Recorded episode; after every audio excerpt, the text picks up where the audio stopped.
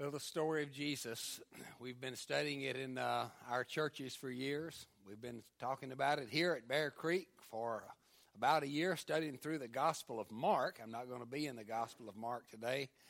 It's just amazing that almost 2,000 years ago, uh, a man was baptizing down in the Jordan River, and down from Nazareth came this 30 uh, year old man and he said, uh, So that all righteousness might be fulfilled, I will be baptized too. And John the baptizer said to him, Well, I'm the one needs to be baptized by you, not you by me. Because he said, I'm not even worthy to unloose the straps of your sandals. But Jesus said, No, it's right for me to be baptized because I want to identify completely and fully with the people that I love. And then he began his ministry and he healed broken bodies, he healed broken hearts, he healed broken homes, broken hopes. And uh, he made it clear that the three great fears and enemies of man, he was he had come to do something about. He come to deal with the guilt of the past.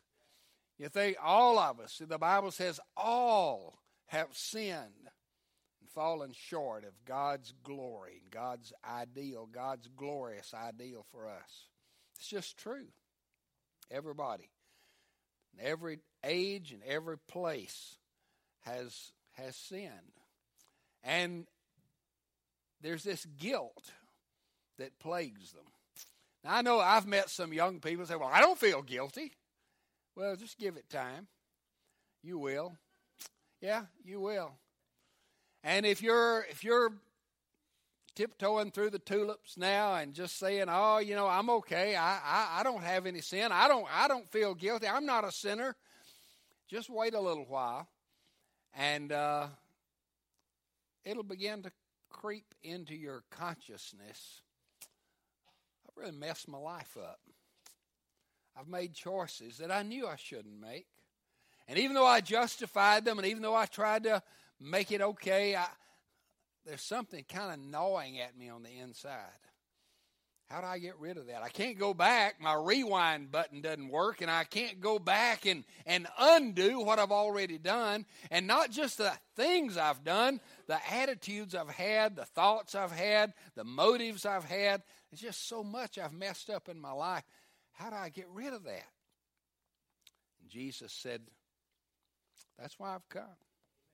I've come to take all that guilt, all that condemnation, all that sin, and I'm going to absorb it into my own self. And then I'm going to pay for it with the most cruel and vicious death in the history of the world. So I've come to take care of your past. But I've also come to provide help for your present. See, once we're once we know we're forgiven, we still have to live, don't we? We still have to deal with the, the hard issues of life. How do I do that? How, how do I love when I'm hated? How do I forgive when I'm insulted? How do I how do I have the strength to go on? And Jesus said, Hey, I've come for that too. I've come to actually live in you so that my strength can be your strength. So that you can be able to say, I can do all things that God wants me to do through the power of Christ who lives in me. So I've come to take care of your past. I've come to take care of your present. You say, yeah, but but you know, as I get older, I wonder what's going to happen when I die. And Jesus said, Hey, I've come for that too. As a matter of fact, when I died and they buried me in that tomb, I took care of your sin on the cross. And then when I came out of the tomb, I demonstrated a power that would help you in your present, but I also gave you a guarantee that because I live, you will also live. And that death could not hold me, and death cannot hold you. And I have come to free you from the fear of death, from the guilt of the past, from the weakness of the present, and from the fear and hopelessness of the future. That's why I've come. And so we read the story in the, the Gospels Matthew, Mark, Luke, and John. We're told the story of the life of Jesus, how that he went about healing people, doing amazing miracles to demonstrate that he, in fact, was who he said he was. And then he died, then he was buried. And by the way, during the time that he was teaching, he gathered to himself 12 special apostles and he taught them daily. And then he had others that were disciples too, people that joined and followed. One time he sent out as many as 70. And, uh, and these people heard him teach and they listened to him. And, uh, and as he taught, he would say to them things like this Now, I'm going to die. I'm going to be turned over to wicked men and I'm going to be killed. But don't be afraid because I'll rise again from the dead. And the disciples just just went totally over their head. They, just didn't have a clue. I guess, you know, it just didn't make sense. You know, the, the first place, they were looking for a Messiah who was going to come and help them overcome the political bondage they were in and overthrow Rome and, and, and set them free. That's what they were thinking. And Jesus kept trying to say to them, I, I haven't really come for that. I've come for something much greater than that. I've come to set people free from sin, not from Rome.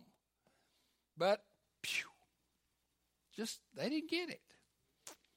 And then he was arrested. And then he was crucified. Then he was buried. And then, as our scripture reading this morning said, that early the next morning, Sunday morning, the women went to the tomb, and the stone, this huge, massive stone, was rolled away. The tomb was open but the tomb was empty. And when they went into the tomb and they were looking for Jesus, they were asked, Why are you seeking the living among the dead? He's not here. He has risen just like he said that he would. Now, you would think that the apostles and all of his disciples when Mary came back and said, Hey, guys, guess what? Jesus is alive. You would think they would all just be jumping up and down and saying, We knew it. Hi, that's what he said. And they would go running out to. That's not what happened. As a matter of fact, they told the women to just be quiet. Just don't be silly. Now, Peter and John did go to the tomb, and they couldn't find him either, but then their question was, I wonder who stole his body. And uh, so that day, Resurrection Day, that Sunday, this Sunday, was not the day that they started rejoicing. As a matter of fact, the text that I want to read to you is found in the Gospel of Luke, chapter 24, beginning with verse 13. This is this is resurrection day. This is Sunday. I mean, the women have already come in, told them this.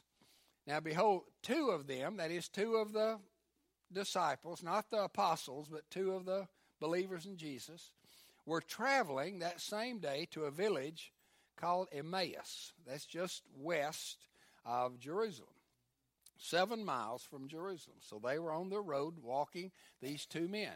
And they talked together of all these things that had happened. They had been, they said, you know, uh,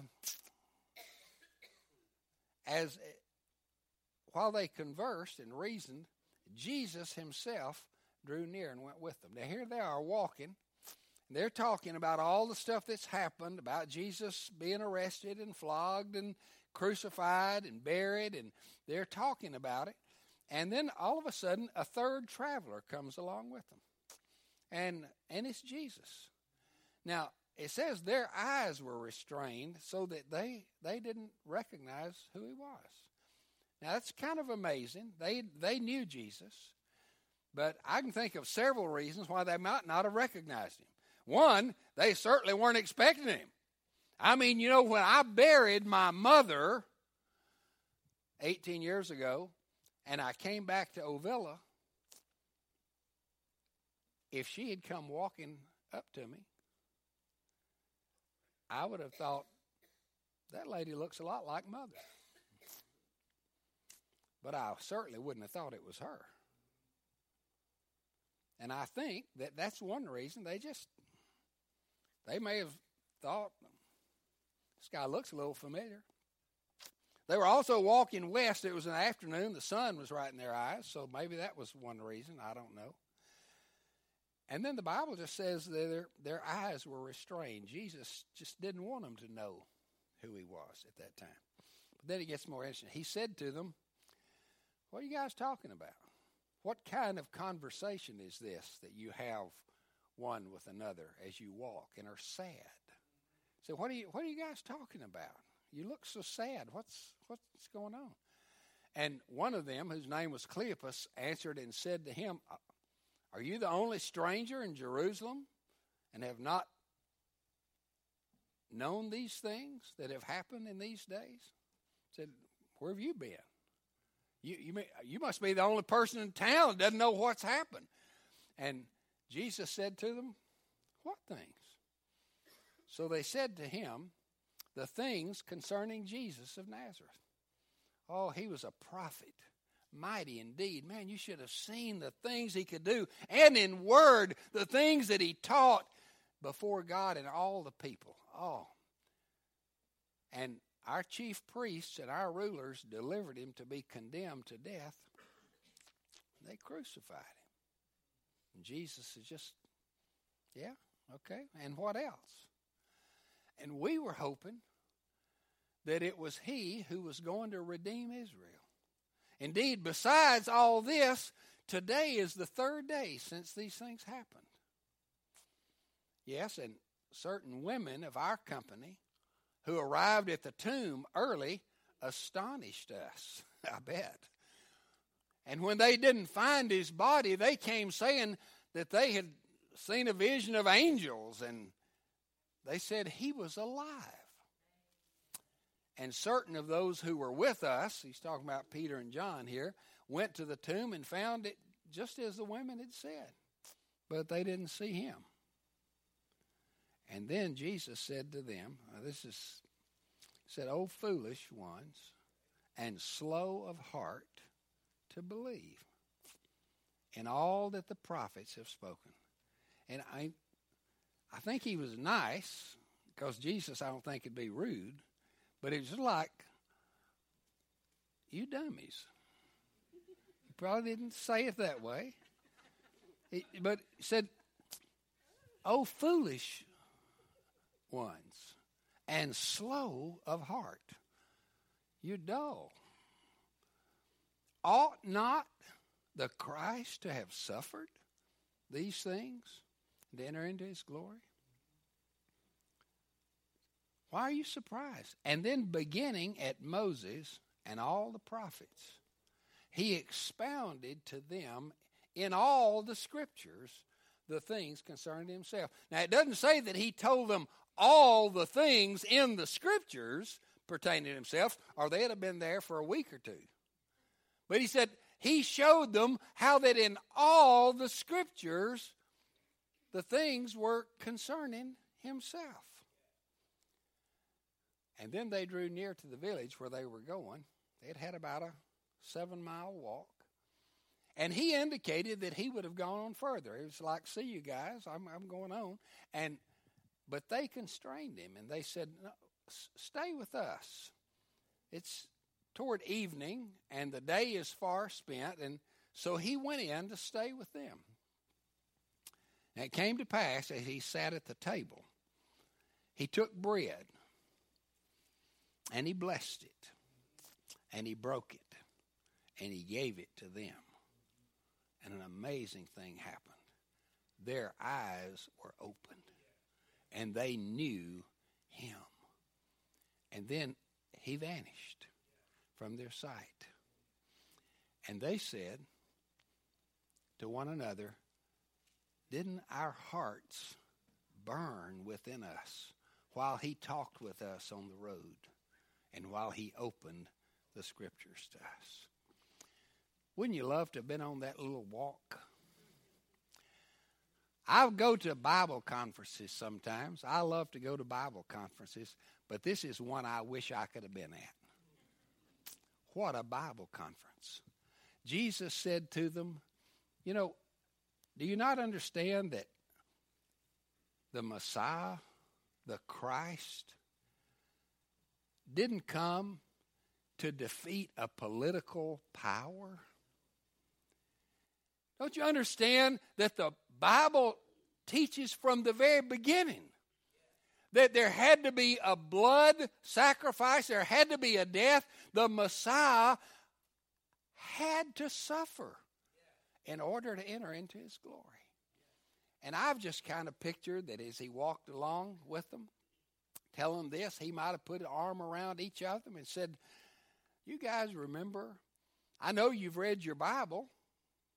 Yes. Well, you remember back in when when Adam and Eve first sinned and they suddenly realized that they were naked before each other and naked before God and they were ashamed and they hid themselves and they tried to make some fig leaf clothes to cover up and and you remember that God killed a little innocent lamb and took the cov the, the, the skin of that lamb and made clothes for them to cover their shame. That's the very first thing that God did after man sinned was that he shed innocent blood to provide a covering for guilty sinners. Doesn't that tell you something? And they said, I hadn't thought of that.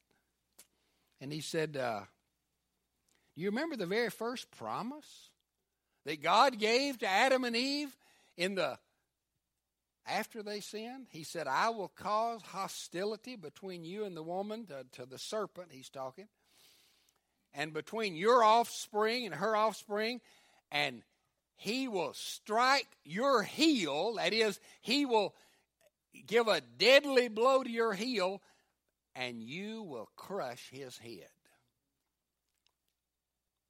Who do you think he might have been talking about there? I mean, you've said all along that that's the promised Messiah. But he says that the promised Messiah would have a fatal wound in order to crush the head of the serpent. Well, I hadn't thought about that.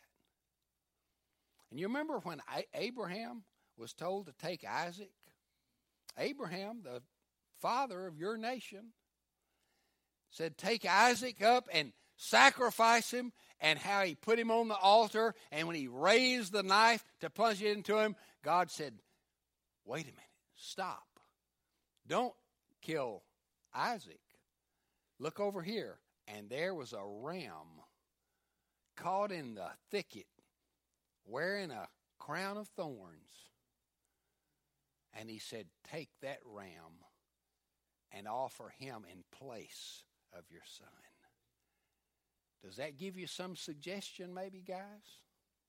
That God was going to provide a substitute to take the place of those who were about to perish? And what about the Day of Atonement? When the high priest would bring out those two goats, and one of them, he would cut that goat's throat and pour out the blood on the mercy seat. And the other goat, he would lay his hands on it and confess the sins of Israel and take that goat out into the wilderness, and it would wander and die in the desert. It's called the scapegoat.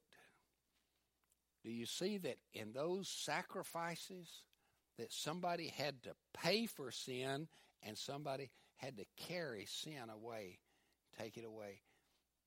Do you think maybe he was talking about the Messiah there? And remember when Moses was in the wilderness and the people were all bit by snakes and they were all dying and God said, "Put a bronze serpent on a cross, on a pole and hold it up and everybody that will look they'll live." And many refused to look. They thought that was silly. Why would a, a serpent on a pole give life? And he said, Do you think maybe that Jesus, when he died on that cross three days ago, was like that serpent? Like that person taking all the sin into himself? And he said, If I be lifted up, I'll draw men to myself. And then he probably read to them Psalm 22, where the crucifixion is described a thousand years before anybody was ever crucified. Just read Psalm 22 when you have time. And then Psalm 16. Jesus may have said as we're coming on up through the scriptures, and by the way, not not every scripture because we'd be here for a week also. But in Psalm 16, the psalmist said, I know the Lord is always with me. I will not be shaken. He is right with me. No wonder my heart is glad. I rejoice, for you will not leave my soul in the grave or allow your Holy One to rot in the grave. Do you think maybe the psalmist was talking about the Messiah there? And then, no doubt, he took them to Isaiah 53. He was despised and rejected by men, a man of sorrows and acquainted with grief. As one from whom men hide their faces, he was despised. We esteemed him not. Surely, surely he has borne our griefs and carried our sorrows. Yet we esteemed him stricken, smitten by God, and afflicted. But he was pierced for our transgressions, he was crushed for our iniquities. Upon him the chastisement that brought us peace was upon him. And with his wounds we are healed. All we, like sheep, have gone astray. We've turned every one to our own way, and the Lord has laid on him the iniquity of us all. He was oppressed, he was afflicted. Yet he opened not his mouth like a lamb that is led to the slaughter, and like a sheep that before its shearers is silent. He opened not his mouth. By oppression and judgment he was taken away. And as for his generation, who considered that he was cut off out of the land of the living, stricken for the transgression of my people? And they made his grave with the wicked and with a rich man in his death, although he had done no violence, and there was no deceit in his mouth. Yet it was the will of the Lord to crush him. He has put him to grief and when his soul makes an offering for guilt, he will see his offspring and prolong his days. That is, he'll rise from the dead. The will of the Lord shall prosper in his hand. And out of the anguish of his soul, he will see and be satisfied. And these men on their way to Emmaus must have been looking at each other, saying, We are dummies. How do we miss all this? I mean, well, it's clear. The Messiah came to die and rise from the dead in order that he could take away our guilt and in order that he could give us his life and in order that we could live forever with eternal life. And then Jesus vanished out of their sight. Why? Why? After giving them this wonderful understanding of the Scripture, would he physically disappear? And I'll tell you why I think. Because he wanted them to believe the Word, not what they could see with their physical eyes. I meet people sometime who say, well, you know, if I could just see Jesus, if I could, if he could just come to me and, and I could actually touch him and see him like Thomas did, then I'd believe. And I would say that's not true. Because there were thousands of people who saw Jesus after he rose from the dead who didn't believe in him. And it is not by sight that we're saved, it is by faith that we're saved. And these men on the way to Emmaus said, uh, You know, he disappeared because he wants us to believe what he says, not what we see. And I'm telling you today, Jesus loves sinners. That's why he came. He left the glory, the splendor of heaven to come to this wretched planet to be abused, mistreated, nailed to a cross. And he did it motivated totally for the glory of the Father and for the salvation of his people. He did that. And now he issues a call, a general call to everybody.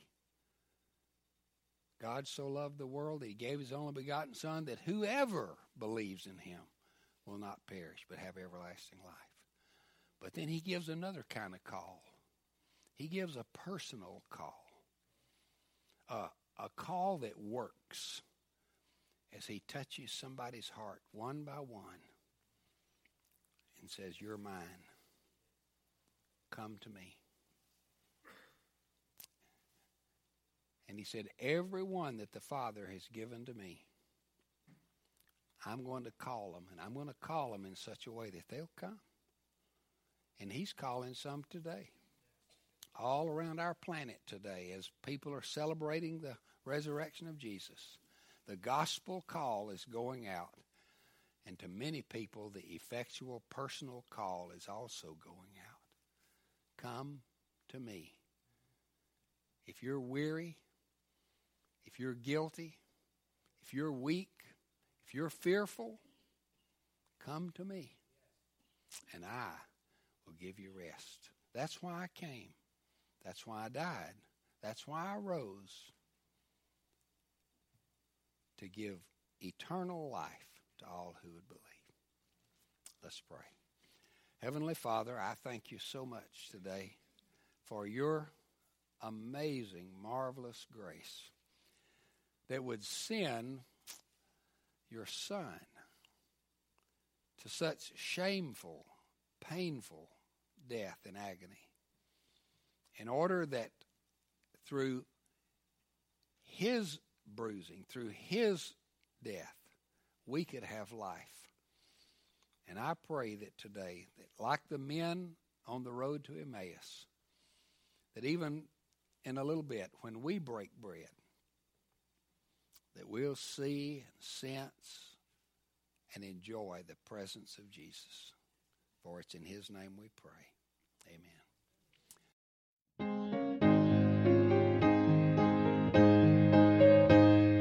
Thank you for listening to today's podcast. We invite you to like us on Facebook or visit our website www.bearcreekbaptist.org. If you're not a member of another church, we would like to invite you to join us in person and get to know us and let us get to know you. Have a great week and may the Lord richly bless you.